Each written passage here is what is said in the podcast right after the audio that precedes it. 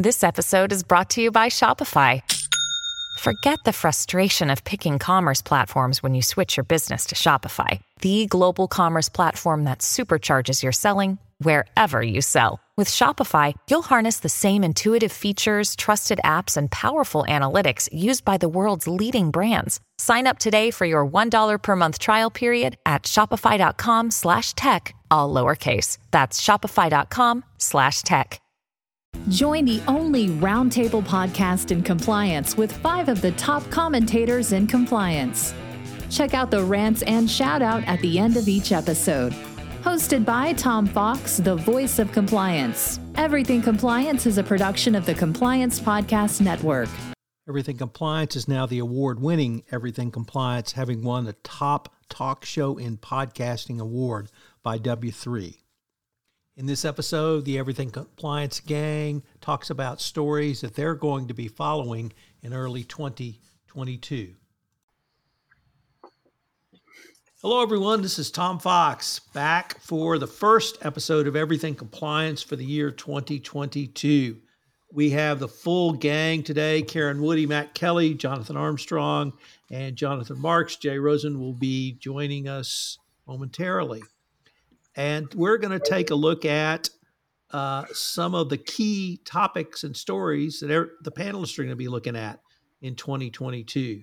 So uh, based upon the uh, people on my screen, Karen, we're going to start with you. Then we'll go to Matt, then Mister Armstrong, then Mister Marks, and we'll conclude with Mister Monitors himself, Jay Rosen. So Karen, what are some of the uh, issues that have caught your eye? Are you going to be looking at in twenty twenty-two? Sure, thanks. I'm happy to be back. Happy twenty-two, twenty twenty-two, all. um, so two issues that are percolated up again. None of these are terribly new, but I think we'll get extra attention in this year uh, are SPACs again, and then uh, insider trading, which sometimes is near and dear to my heart because I teach a seminar on it. Um, so I'll start with the issue with SPACs. As we know, SPACs have sort of cooled off. And some of that, I think, is driven by this fear of regulation and that the S E C is going to start cracking down on these uh, structures of, of going public via a, a manner that some consider a Trojan horse in some ways. Um, and so the thing that caught my eye this week, that just happened this week, was a decision out of Delaware, so not an S E C decision or an S E C enforcement action, but one that I think will have pretty significant ripples throughout um, the SPAC community. Um, and what it was is that the Delaware Court of Chancery uh, allowed, um, you know, they denied a motion to dismiss. So they allowed a claim to proceed against the SPAC and its sponsors and its directors. And the gist of the claim really is something that I think goes to the heart of a lot of issues with SPACs. And that is the conflicting interests among all the players involved in a SPAC uh, structure. So the, the case is about a SPAC called Churchill. Um, the sponsor is um, the sponsor entity is really controlled by a guy named Michael Klein, and he handpicked a number of the directors um, that were involved also with the sponsor. And the claim against Mister Klein and the other directors goes to this idea that they are given um, a number of founder shares in the SPAC. The other equity structure um, for the SPAC involved a number of Class A shares that would be held by the public stockholders. And as we know, as we sort of look at how SPACs work, the issue here is within the time that the SPAC had to merge with someone else, there are, you know, significant differences in the interests among Class A, Class B founder share, founder shareholders.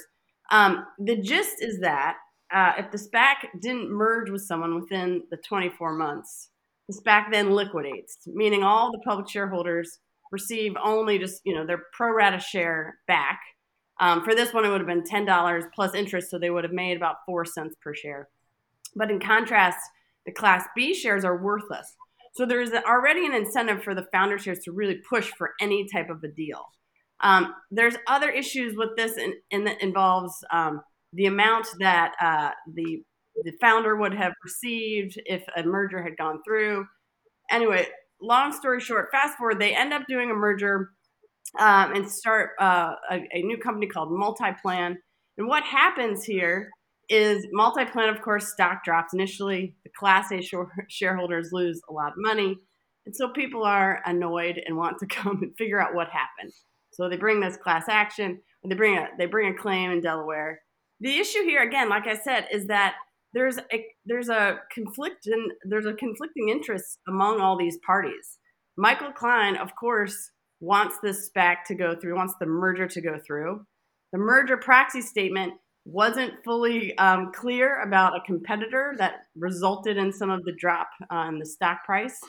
So what happened is that the Delaware court looked at this claim and said, yeah, we see enough here to find potential breaches of fiduciary duty against even the SPAC directors and this issue of a conflict among all of these players, and obviously with um, Michael Klein.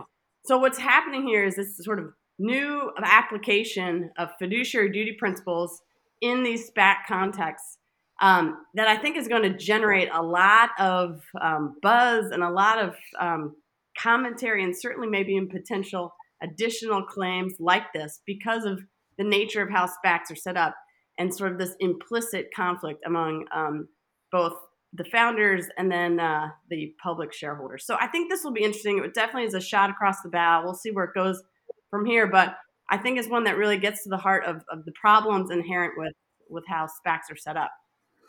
The other issue, of course, is, as I said, insider trading. We're still going to watch the, um, you know, always interesting um, claims about shadow trading. Um, that one, will, I think, won't go away anytime soon. Of course, that's the Panawat case that's going forward in the Northern District of California. And as anyone who's sort of following along with that, they know that the issue there is that an insider traded not in his company in the in terms of the, what what the information he learned about. He figured out how to trade in a similar company that he realized would have the same maybe uh, result. So the question is whether or not that actually constitutes insider trading or just something that's a clever way to figure out maybe a ripple effect. Um, so the S E C is pursuing this. It's more of a novel application of really the misappropriation theory. Uh, and so we'll see if um, it holds up and if the S E C is able to stretch what they consider to be um, insider trading. So those are the two issues on, on my docket this year to really closely follow. Uh, and I'll stop there. Well, Karen, I have a question for you on the Multiplan Delaware case, because I also read that opinion.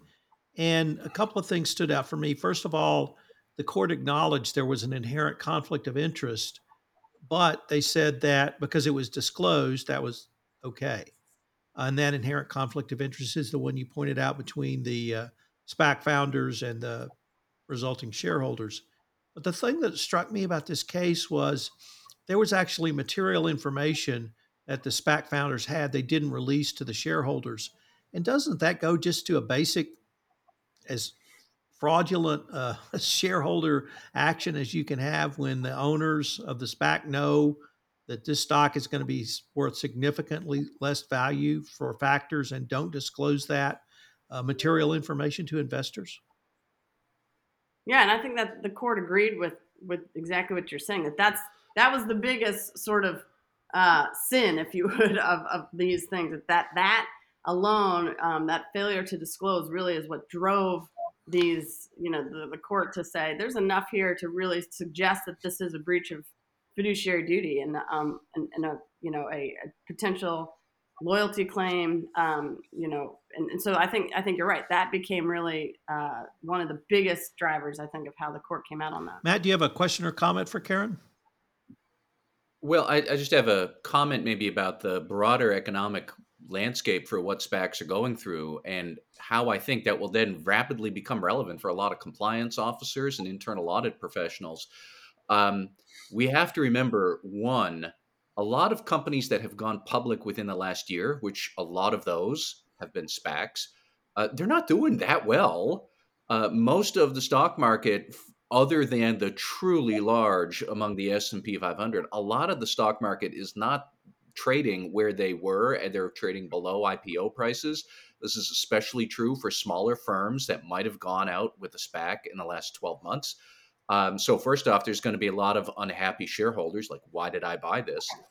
And for SPACs that have not yet gone public, well, if you're working on an eighteen to twenty-four month window, and I think most of SPACs, uh, they have eighteen months to find a private company to merge with.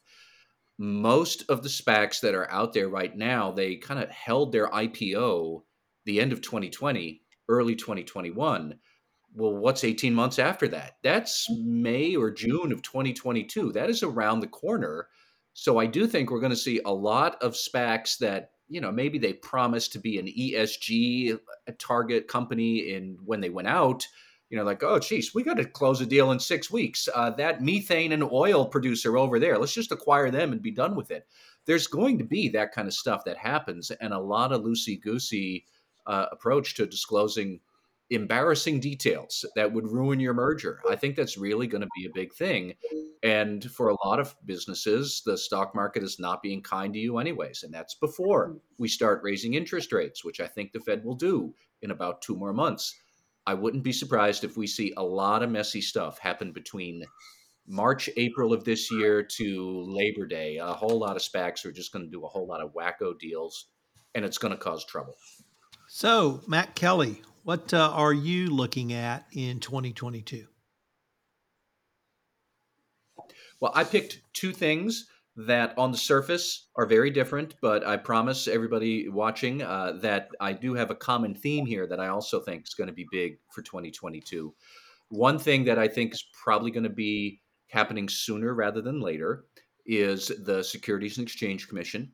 They are going to adopt some sort of rule for enhanced disclosure of E S G risks and information.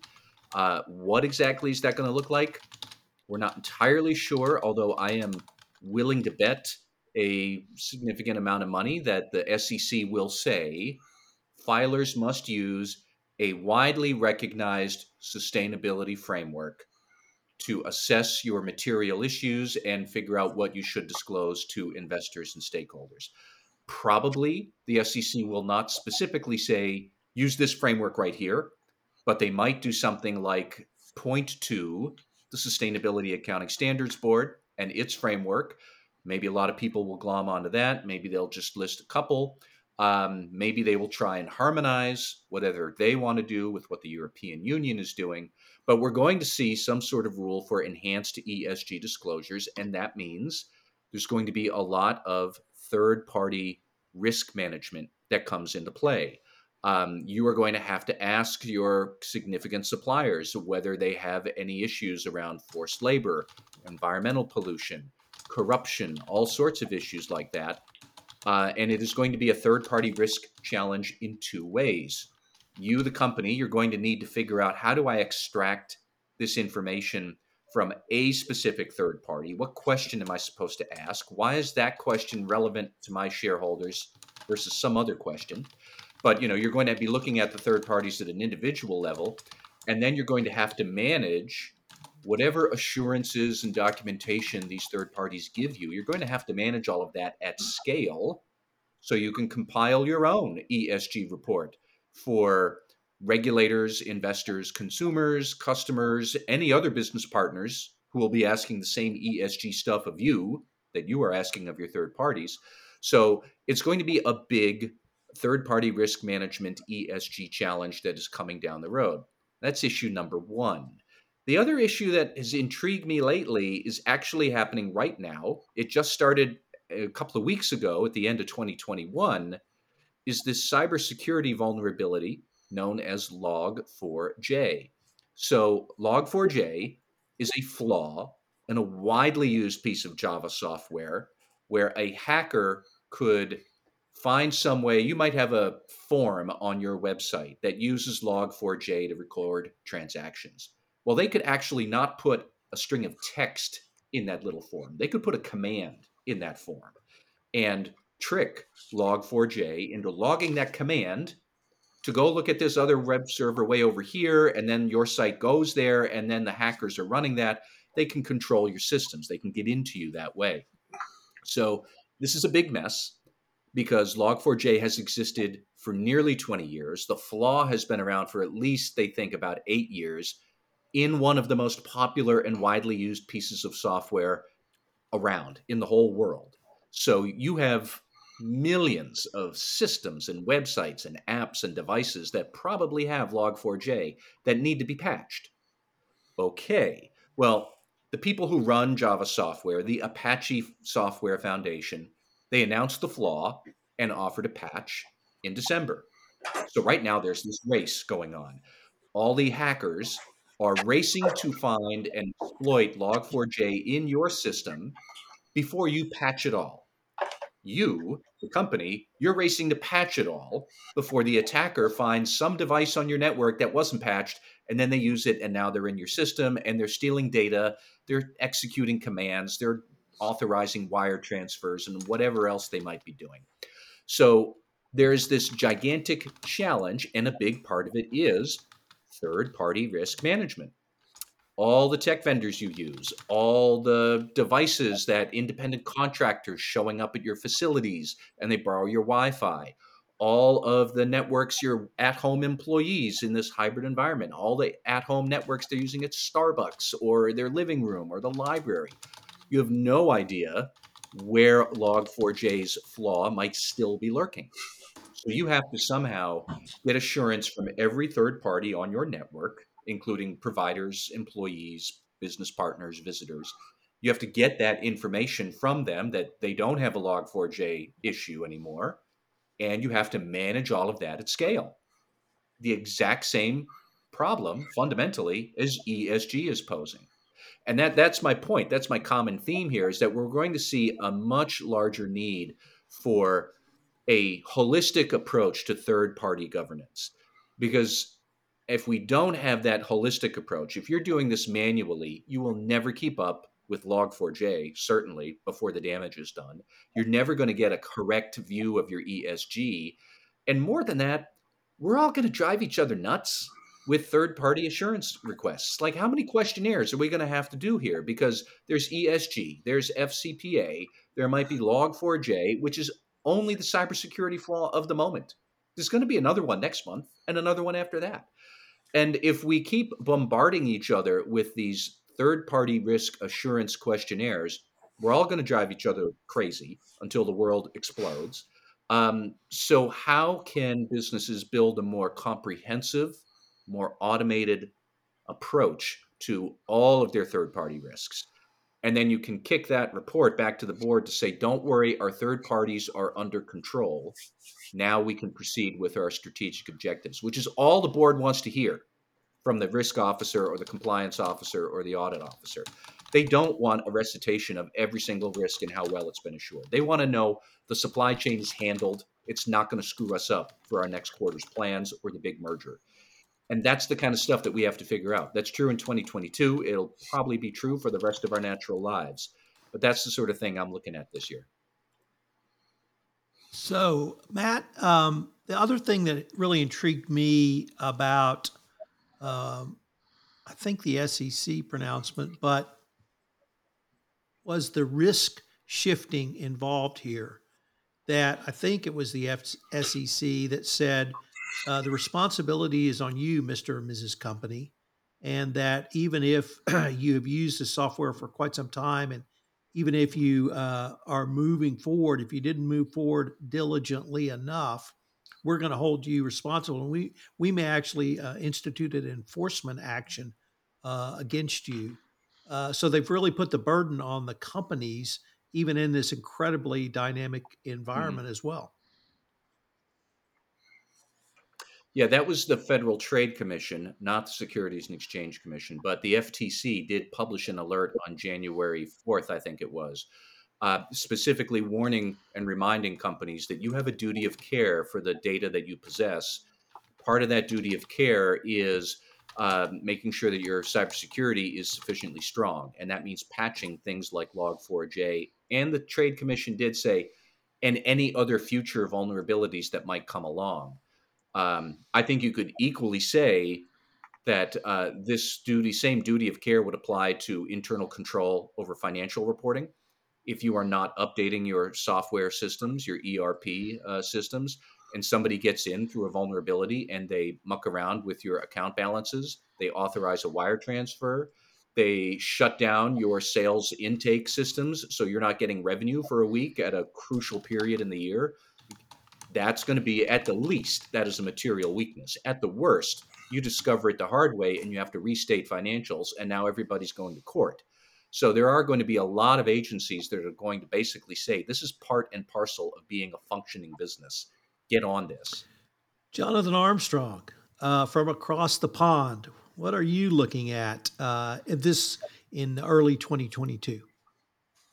Well, I, I started off with a magnificent seven, and I've included some breaking news. So I'm now, whatever the next one on from Magnificent Seven is, awesome eight. So I'll give you eight things that I'm looking at from uh, sitting from the big white chair at the moment. Uh, uh, firstly, I think I endorse and adopt Uh, Matt's remarks. I think his predictions are certainly very valid. I think some of them have actually come true. Um, I can't say much about it, but just before Christmas, we made, uh, we, we helped some clients in connection with the big Kronos U K G breach, and we're not acting for either Kronos or, or U K G, but we are acting for uh, businesses who have um, had their uh, payroll function disabled effectively by a ransomware attack on Kronos U K G. And that seems to be Log four j, although the details uh, are awaited. So I think these things are reality rather than speculation. And from what I hear, that might be half the Fortune one thousand hit by one attack. Possibly, I underline possibly, because one provider didn't uh, patch against Log four j. So I think these things are happening. And the difficulty is, of course, for most corporations, is the stuff that we had as core business five years ago, we now outsource. You know, if I'd have said to a C F O ten years ago, would you outsource payroll? He'd probably say, are you crazy? That's a core function. My team does it. We keep it in-house. Now, I bet if you went through all of the Fortune one hundred, I'd be surprised if any of them uh, were dealing with payroll in-house. So we've shifted our vulnerability without adding resource in the compliance team, for example, to assess that risk. And I think that is going to be uh, a chickens and roost uh, scenario for many businesses in twenty twenty-two. And obviously things like ransomware aren't going to go away. And just as Matt's saying that the U S is trying to prescribe cybersecurity standards, then guess what? Everyone else in the world is as well. So if you're a global corporation, then you're going to have to take into account, obviously, G D P R, the extension of the NIST directive, which might happen, happen across the E U uh, in twenty twenty-two, bringing a whole load of um, organizations into scope. And guess what? This is also a political piece as well. Uh, just this week, for example, I think yesterday, um, Walmart have had issues with the equivalent of that legislation in China. And some might say that this is an action by foreign governments to to stretch their jurisdiction into U S corporations, just the same way as they perceive the S E C has tried to regulate and discipline Chinese businesses in the past. So we're going to get this sort of almost Cold War by proxy in the area of, of cybersecurity as well. Um, Some quicker things. I think we're going to be looking quite a lot at data transfer this year between the E U and the U S and between the U K and the uh, U S. There's a proposal for a Safe Harbor three, Privacy Shield two, whatever they're going to call it. Um, I will call it and say that has no lasting chance of success. There might be a sort of paper tiger of a deal done since it's Year of the Tiger, but that will not stand up to court scrutiny and it won't be a lasting solution. So I can see why people are bothering, but they're spending too much time on something that the courts are going to knock out anyway. Cookies is going to be a really big area uh, in Europe in uh, in twenty twenty-two. Uh, we're on January the seventh when we're doing this. already two hundred ten million euros worth of fines for cookie violations, you know, uh, and we've just started the year. It's two big fines against Google and Facebook, but we will see more, and we will see more somewhat trivial claims for cookie infringement. Almost no global uh, multinationals website complies with cookie laws in Europe, almost none of them. And as a result, we've seen these claims farms set up to threaten proceedings and claim a relatively trivial amount of money, and people have settled. And as a result, these claim farms have got uh, braver and more well-resourced. And for many corporations, you've either got to put your line in the sand and resist these claims, or they will come back and back and back and back. So we've had some, uh, uh, you know, as I sit here, one hundred percent success in knocking back these claims, but they will feed like um, like locusts on businesses that do not get cookies right. So we've got this double whammy, if you like, of regulators getting more active and Uh, class action lawyers and claimants coming along behind and and and, and picking up uh, where the regulators have left off. Um, twenty twenty-two, we'll see some significant G D P R appeals. Uh, two of the biggest will be Amazon appealing its seven hundred forty-six million euro G D P R fine, and WhatsApp appealing its two hundred twenty-five million euro fine. The second one will almost certainly be a pretty mean spat. You know, it'll be the equivalent of the rumble in the jungle in G D P R terms, with two big heavyweights, maybe three, slugging it out. The E D P B and the Commission in the red corner, and WhatsApp in the blue corner, and maybe Ireland uh, adding an uh, an orange corner uh, and, and and coming in from the side. So that'll be a big fight to watch. Uh, the European whistleblowing directive, the E U whistleblowing directive, will start to gain traction in twenty twenty-two. As many people know, the deadline was December seventeenth, twenty twenty-one. Uh, I've seen my first uh, case of a a disgruntled employee who claims to be a whistleblower to get uh, the advantage of the provisions under the directive. We'll see hundreds more of those.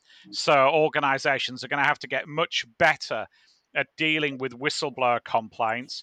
And again, it's the same issue, Matt, around people having outsourced this.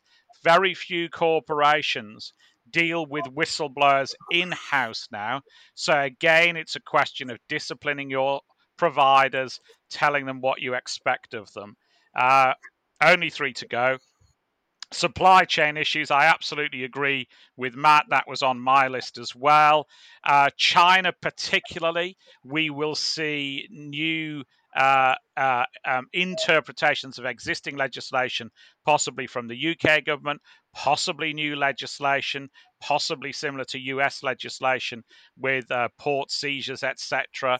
I hear for a number from a number of clients that port seizures of uh, Uyghur origin goods are causing some corporations particular issues now, not because necessarily the goods are from uh, Xinjiang, but because there's a reversed burden of proof. And it's quite hard to speak to the U S authorities to produce the evidence you have and then get them to move quickly. So if you're a fashion retailer, you might get the goods released, but then they might be out of season. And what are you going to do with those goods? I think we'll have equivalent uh, uh, pressure to look at equivalent uh, customs and border uh, uh, across the E U and the U K.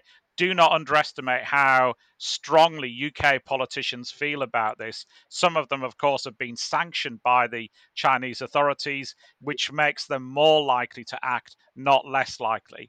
Uh, a politician who's on a crusade and is then sanctioned by a foreign government doesn't withdraw from the crusade. Uh, that's the headline news. Um, the breaking news I have for you is Airbus's uh, bribery fine. You'll remember a, a, a significant investigation into bribery at Airbus. That, again, seems to be civil action following regulators. Uh, at a, about fifteen minutes ago, I, I just got the news that a claim had been lodged in the Dutch courts claiming three hundred forty million euros, principally against, um, it seems, Airbus and or its board for failure to prevent bribery. I'm told, I haven't been able to look at this yet, Mister Marks maybe has more accurate information, but I'm told that both K P M G and E Y have been joined into the action as defendants as well. The allegation seems to be that auditors should be looking for bribes, and bribes, uh, as endemic as they seem to have been in Airbus, should have been on the auditor's agenda and should have been reported. And my very last one of my awesome eight, Uh, again, it's a rumble in the jungle type uh, fight, I think, is the spat between the U S authorities, Uber, and its former C S O, Sullivan. So for those of you who haven't followed this story, the allegation is that there was a hack on Uber. Sullivan, the uh, chief security officer, paid off the hackers, but he called it allegedly a bug bounty instead of uh, disclosing it as a payment to hackers. Uh, Sullivan is facing charges. Those charges were extended in the last couple of days uh, to include things like wire fraud. Um, but Sullivan uh, is bringing proceedings against Uber to try and release documents, which he says will say that the uh, former C E O and founder of the business knew the true nature of these payments. He, he says that external lawyers also knew the true nature of the payments. And even perhaps more damning, if it's right, Uber brought in a new C E O to basically turn over a fresh leaf and say we're a completely different corporation after its compliance woes under the old C E O. And Sullivan says the new C E O, Mister Klein, was in on all of this as well. So uh, I don't know which side will win. I don't know who's telling the truth. Clearly somebody is and somebody isn't. But whatever happens, this is a fight you'll want a ringside seat for in twenty twenty-two. We're going to have a quick word from our sponsor, and we'll be right back with more from Everything Compliance.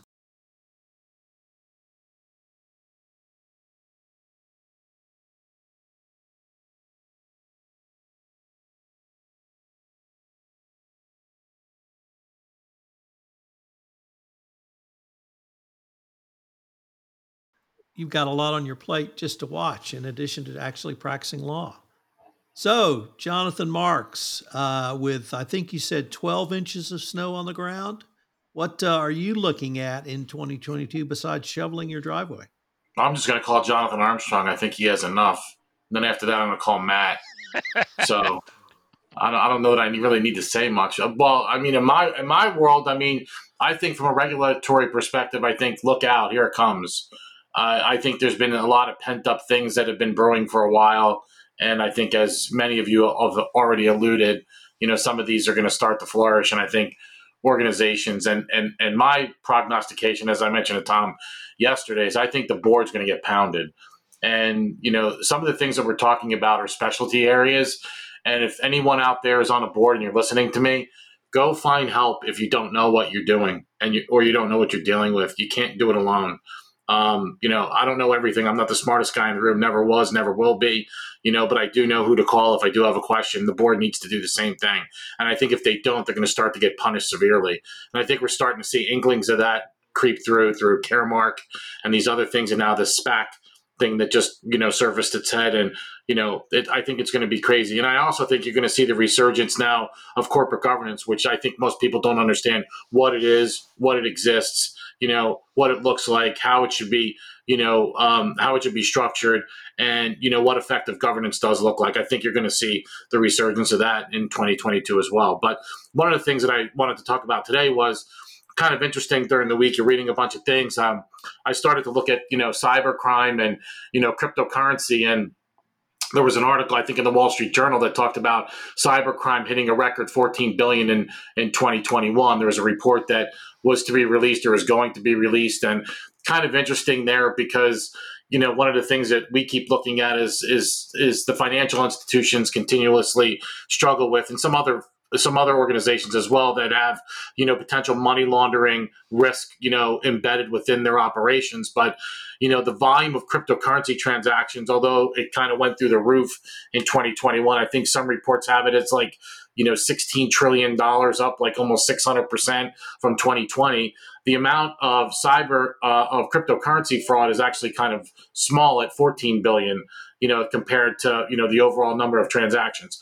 Now, I just think that that's, I think that's a danger to kind of read it that way and think it's sort of insignificant, because I think it's going to continue to grow because, you know, as we, I think we can all attest to, you know, when you're looking at fraudsters or you're looking at people that are predator fraudsters, you know, cryptocurrencies can make it easier for fraudsters to obscure, you know, the source of criminal proceeds. I think we all know that, and are increasingly becoming the preferred, you know, currency of cyber criminals and the like. And so, you know, I think, you know, taking a look at those statistics and, you know, kind of minim- minimizing them or marginalizing them as compared to the total vo- dollar value of cryptocurrency transactions is a real mistake. And so, you know, I think we're going to see more and more issues kind of creep through with that. So, you know, one of the other things I am I'm really concerned about in twenty twenty-two is the controls around, you know, anti-money laundering and and and other types of things, including bribery and corruption. You know, I Again, I, I could talk ad nauseum about internal controls. I just think a lot of folks out there just don't understand them. Um, I don't. I, I think they don't understand how to design them. I think they don't understand what effectiveness means. You know, I think if you went back and you looked at or you asked senior leadership of an organization is supposed to be, you know, quote unquote, the first line of defense and responsible and accountable for, you know, installing these and monitoring these controls. They don't even know what they're looking at or looking for. Um, and they don't know what a good control is from a bad control. So, you know, I keep seeing a lot of that stuff kind of creeping through. But, you know, this whole concept of Bitcoin and mixers and all kinds of crazy things that are going on, you know, in that particular space, and the fact that cryptocurrency or Bitcoin is being used as ransomware when there are cyber breaches, and then you have potential sanctions violations if you don't check on who you're paying. I mean, I, I just see this just going through the roof in twenty twenty-two and, and beyond. I think the hackers are getting smarter. Um, you know, the, the level of exposure, as Matt pointed out, on some of these things that have been, you know, endemic in the software industry for a while, I think are going to be exposed. I think organizations are still struggling to get some sort of foothold coming out of what I'll call the COVID nineteen crisis, um, you know, and they're focusing on other things. And if they're not paying attention to these risks and they're not setting or resetting their expectations at a very high level, I think a bunch of things are going to happen. Number one is I think you're going to see an uptick of fraud, which we're already seeing. And number two is I think you're going to see the regulators really start to pound hard on the compliance program, um, in particular from a resource perspective, and um, also from using and and really understanding the, you know, sort of the data portion of the organization and using that data to provide the organization with the proper feedback so that they can continuously modify and enhance their overall compliance programs. So I know that was sort of a lot in a couple of minutes, but, you know, I think it's sort of the gist of what I'm thinking about. And then the last thing that I just wanted to say is that the way everyone's approaching investigations today is, is it's got to change. Um, and it has changed for us, and it's changed, you know, over the last three years on how we're doing investigations. You know, um, I see a lot of other organizations that are doing investigations where we come in sort of, uh, you know, or looking at those organizations, or I'm talking to some of my colleagues, and it truly is a, a sort of a shotgun approach, and it can't be anymore. It has to be surgical. I mean, data is always involved, but The, the key thing now, and the thing that's really causing a lot of consternation, is you have regulators that are issuing, you know, all kinds of things, whether it's subpoenas or whatever, and getting the data and getting the data out and analyzing it has become a real problem with data privacy laws. And so I don't think everyone really understands and appreciates the level of, of effort that really it takes to plan an investigation up front when you do have these issues, getting to that data, you know, looking at that data, and then still maintaining compliance with the laws and regs that are in place without really stepping on, you know, a, a bunch of thorns along the way. And so, um, it's got to change, and expectations have to change, and a whole bunch of things have to change. And the fact that we can't move freely anymore from a global perspective, and I and I mean that, you know, you can't go from one country to another anymore. You know, the, if you need a visa to get somewhere, if you're doing an investigation, you know, those things are slowing down. Um, companies are shutting you out or quarantining you. All those things really need to come into play. So when you're dealing with a regulatory issue, you know, it's not only the standard blocking and tackling that you would do to look at those allegations, but it's all the planning that goes around this and setting the expectations up in the front.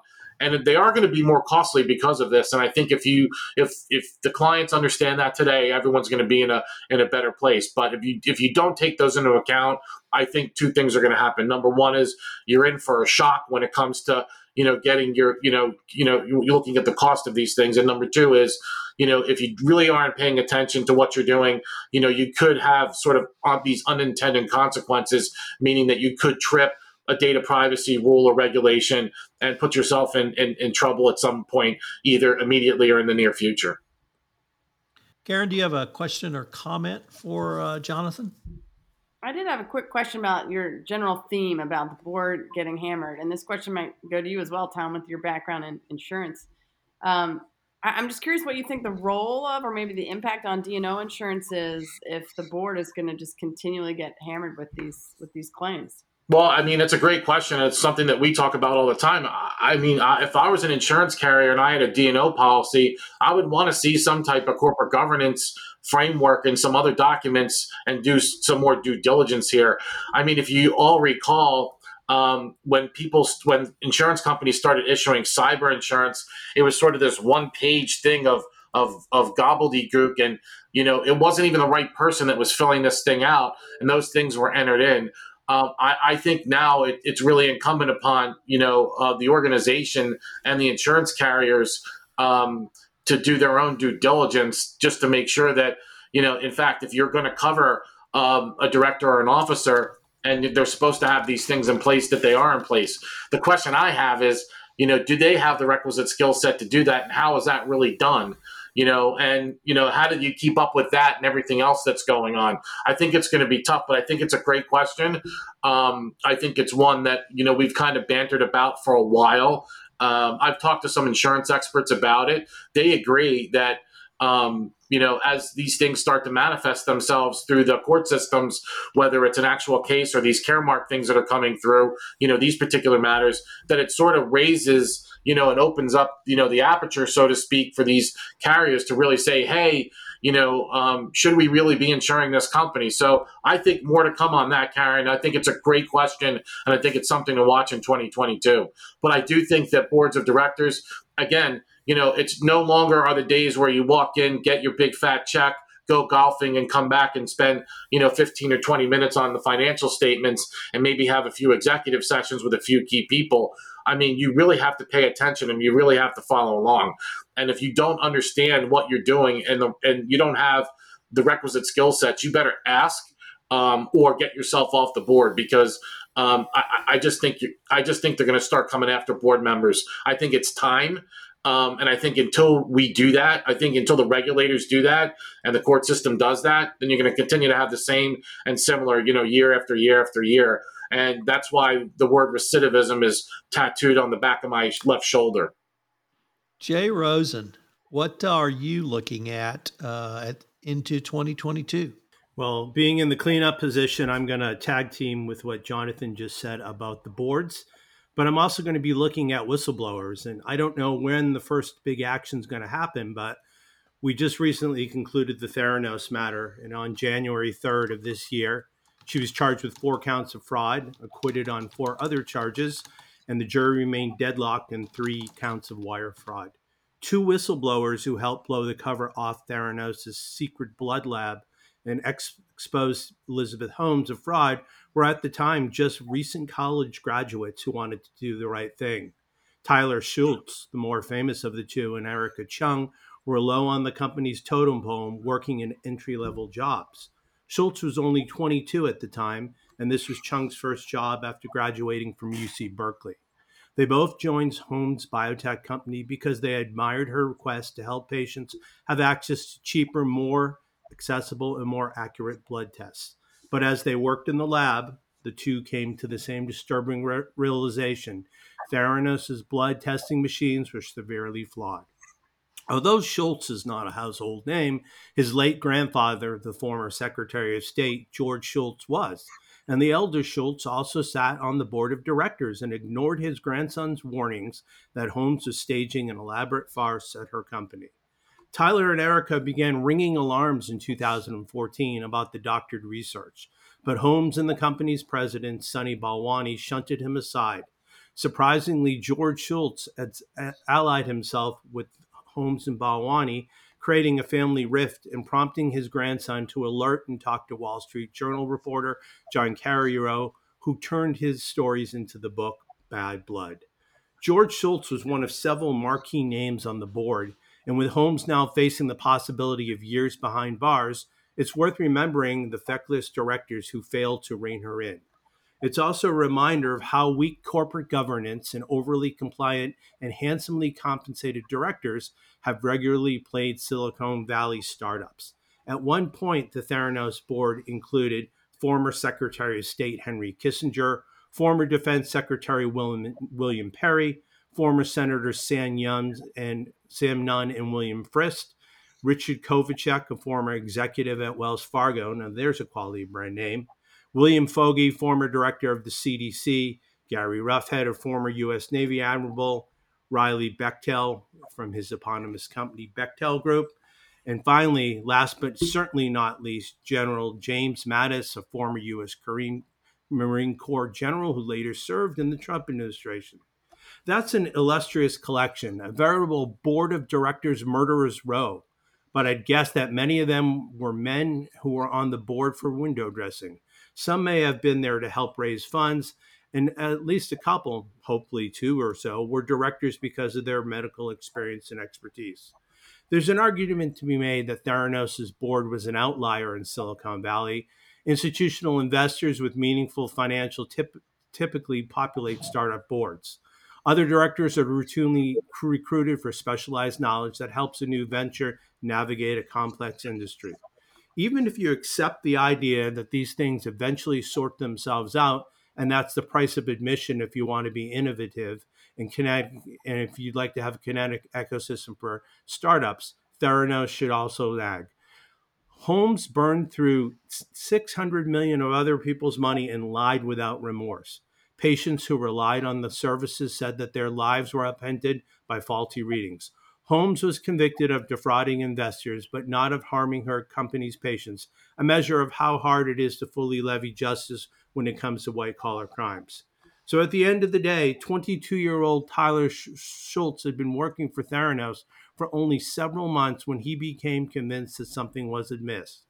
Yet the board sat by for years as the company problem snowballed and did so without consequence. Holmes now stands to serve prison time for her handiwork, while her former directors merely stopped cashing checks and attended to their reputations and are starting to look for a new board to join. So that's what I'm looking at this year, Tom. So Jay, the uh, or Mister Armstrong, do you have a question or comment for Jay? Yeah, I, I've followed it uh, from a distance here, and I think the the whole case is is absolutely intriguing. And I think Jay, I was at the same uh, talk you you were at where. Um, Uh, where one of the whistleblowers went through his story. And um, I guess about twenty years ago, I got an odd call from a Fortune fifty client. And they said, we want you to be on this new little board we're putting together. And it was a bit like Shark Tank, you call it there, Dragon's Den. And, and anyone who had a new technology proposition for the business had to present to this panel. There were three of us, uh, attorneys, and we we would say, dumb idea, we want to evidence on this, we want this, we want that. And I said to the general counsel, how how come three attorneys are the best people to look at new ideas coming into the business for investment? And he said, well, it's coincidence that you're um, attorneys, you're just the three most cynical people I know. And um and and what he said is it's almost like they'd detect they'd invested in some businesses without doing proper due diligence. And they said it was a little bit like Emperor's New Clothes, the sort of the junior guy doesn't really understand what it's all about, but he doesn't want to show his ignorance. So instead of being neutral, he says, we've got this great idea across our desk, you should look at it. And he thinks, well, the guy above me is bound to ask the questions I should have asked. And it goes through the whole organization. So that's how you get to, you know, a one hundred million dollars investment from a family trust, perhaps, because everybody thinks the person higher up the chain is going to do the checking. But obviously, with new technology, with new ventures like this, the person the highest up the chain is the least qualified to analyze the technology because they're not likely to be a digital native, et cetera, et cetera. So um, I thought that whole thing was interesting. But again, I think it's almost back to Matt's earlier theme about things like due diligence questionnaires. Um, What I found really staggering is, my understanding is that there's a lawyer in this case who sends a sort of due diligence questionnaire. One of the items is audited financial statements. Uh, the business says you're not getting them. And he says, okay, and sends a check for six million dollars. Now, maybe Theranos, Jay, is some modern day Robin Hood, is it? Robbing those who've got far too much money uh, for those who've got less. Well, that's certainly a good way to end our remarks, or perhaps even the Pied Piper. We are now on to fan favorites, shout outs, and rants. We're going to keep the same order. Uh, I'm going to slide in last.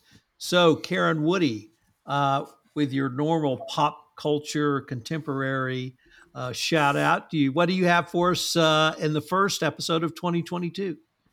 Uh, well, I'm, I'm going to be kinder and gentler this in twenty twenty-two. It's one of my resolutions.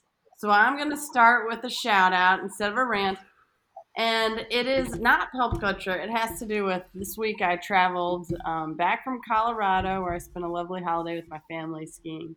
And I had, I, I don't even know what number of flights canceled.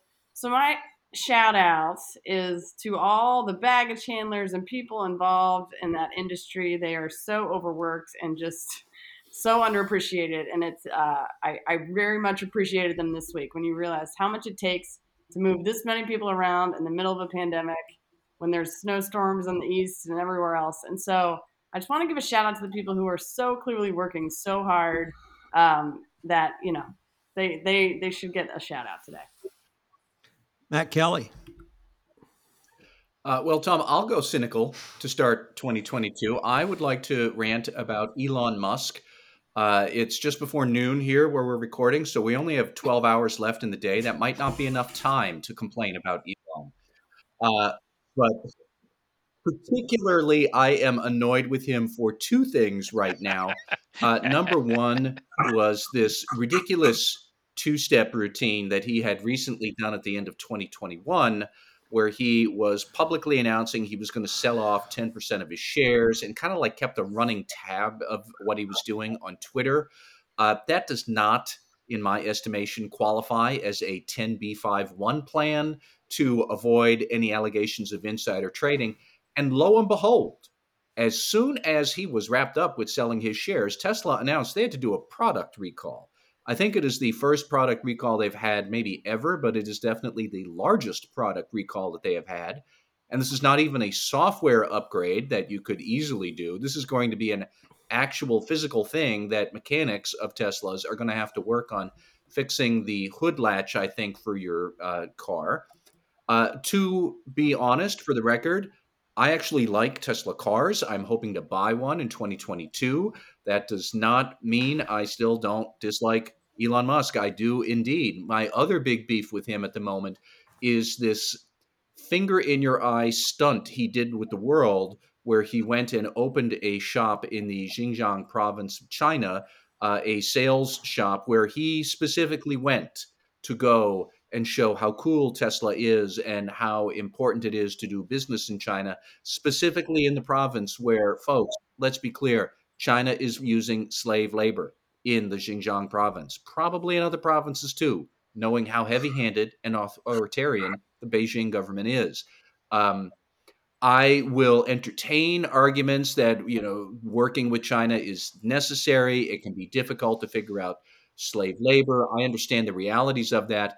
It is not difficult to understand, if you are one of the most known corporate leaders in the world, that you should not go directly to the heart of the most controversial place in the most controversial country at a time where we just adopted a new uh, sanctions law over products made by Uyghur slave labor. And up pops Elon Musk right in the middle of it to showcase his brand new stuff, and like right there in the eye of the world, trying to say slave labor is a bad thing and maybe we shouldn't support it. I just, so I'll stop there. And uh, just, I'm sure Elon will give us more opportunities to rant about him in the future, but he's already set a, a good pace for ranting about him in twenty twenty-two. Jonathan Armstrong. Well, I'd like to give a shout out to Nicholas Birx. I think this is a name we're going to hear more of. He's based in Nashville, Tennessee. He has two claims to fame. He runs Raffle of the Day on uh, Instagram, Uh, which uh, hotly pursued by the U S authorities, who uh, allegedly have some questions to ask about Raffle of the Day. But he's a former en- uh, uh, employee of uh, an outfit called Asurion. Uh, and Asurion fired Birx, and Birx stole a laptop as he left. And it seems that he effectively simulated a ransomware attack, uh, posed as a ransomware gang with the data that he'd extracted from the stolen laptop, and was paid three hundred thousand dollars in cryptocurrency by his former uh, employer, um, perhaps influenced by the fine music traditions of Nashville, Tennessee. He went to buy him a Mercedes Benz, and uh, it seems that the authorities caught up with him in the process. Uh, there's some details. He, he's awaiting trial. There are some details of this case that uh, aren't uh, apparently in the public domain. Uh, it may be that the employer knew more about this than uh, seems to be public at the time. But I've long had a theory that we were in for a wave of what I've called uh, synthetic ransomware attacks, sort of fake ransomware, if you like. It's relatively easy to fake a ransomware attack. And obviously, because you don't know who you're paying, you could be paying a Russian gang, you could be paying a North Korean gang, you could be paying a disgruntled uh, employee, you could be paying your neighbor's dog. Nobody knows, and I think it's a warning lesson, really, that that ransomware isn't something that you pay by way of a knee-jerk reaction. There's going to be a lot of synthetic ransomware around in twenty twenty-two, a lot of criminal gangs exploiting people's willingness to pay, and Birx might have inadvertently shined a light on that from which other people can learn. Jonathan Marks. Well, I never have a shout out, but I do have a rant. So my rant, my rant for this week is the C D C. I, I have no idea what's going on over there. You know, I don't know if I don't feel good for five days, or I test positive, or I test negative. Whether I have to quarantine for five days, quarantine for ten days. If I leave, do I need a mask? What kind of mask do I need? Does it need to be an N ninety-five or a K N ninety-five? Can it be cloth? Does it have to be cloth? If I go out and I go to a restaurant and I haven't had COVID, or I tested positive for COVID, can I eat in a restaurant? If I don't have a card, or can I go buy a card? Yes, yes, yes. And and and by the way, those FlowFlex antigen rapid tests, they're about as rare as a Madagascar port chart here in the United States. But I happen to have one too. I don't know if you can see these. I mean, it's obviously backwards. But, you know, if you're looking for one of these, you might as well go get yourself a Madagascar port chart, which I understand is a species of duck, because you can't find them here. So I just wish that somebody would get their act together and, and tell us exactly what's going on. Because if I had an organization that policies and put policies and procedures together like the C D C, it would literally be a three-ring circus. And the C D C, you guys are a bunch of clowns. Jay Rosen. So I know in my New Year's resolution, I said I was going to get over football rants and raves, but I just read something that made me think the other day. So another view on Antonio Brown. Former New England Patriots star Rodney Harrison believes that Antonio Brown, the former All-Pro wide receiver, could be dealing with brain trauma from playing football. Harrison talked about the hit to the head that Brown received from former Cincinnati Bengals linebacker Vontaze Burfict in the two thousand sixteen playoffs. Harris would like for the league to come in and help Antonio because what he witnessed on last Sunday was mental illness. It was C T E, which is a progressive brain condition that's thought to be caused by repeated blows to the head and repeated episodes of concussion. Yes, Brown has made some troubling and puzzling decisions on his journey from the Steelers to the Raiders to the Patriots and now his last stop in Tampa Bay. But the bottom line is, here's an opportunity for the N F L to reach out and help this man. He, we can make a difference unless we are just the cruel descendants of our Roman forebearers who can casually flip a thumbs up or thumbs down on those who die for our pleasure in the Coliseum.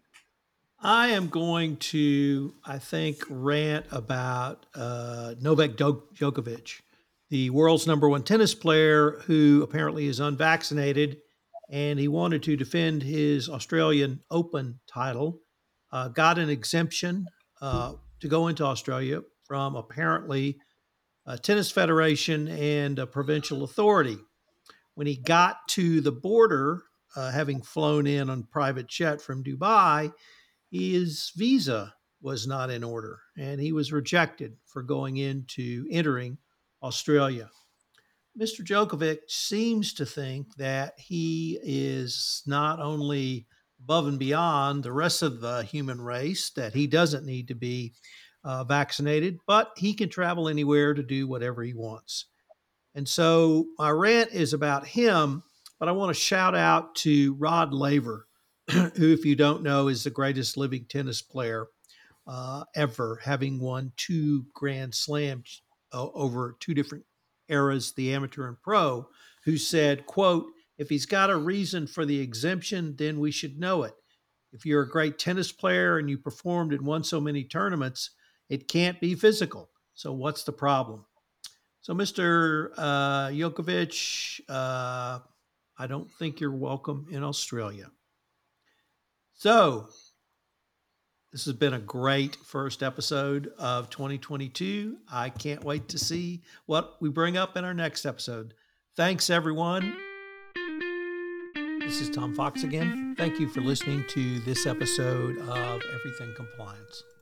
There's a couple of new podcasts on the Compliance Podcast Network I'd like to highlight for you if you haven't checked them out. The first one is Design Thinking, where with my co-host Karsten Tams, we take a look at this valuable uh, social engineering tool for the compliance profession. Second is Hidden Traffic, a podcast hosted by Gwen Hassan, who takes a look at the scourge of modern slavery and illegal human trafficking.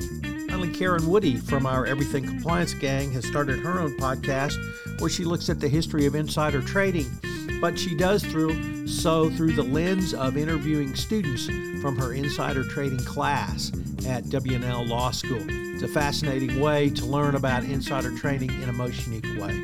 Finally, have you ever wanted to start a podcast? Well, twenty twenty-two is the year for you. Why don't you give me a shout at tfox at tfoxlaw dot com? And we can talk about the podcast you've always wanted to do, hosting on the Compliance Podcast Network. The award-winning Everything Compliance is a production of the Compliance Podcast Network.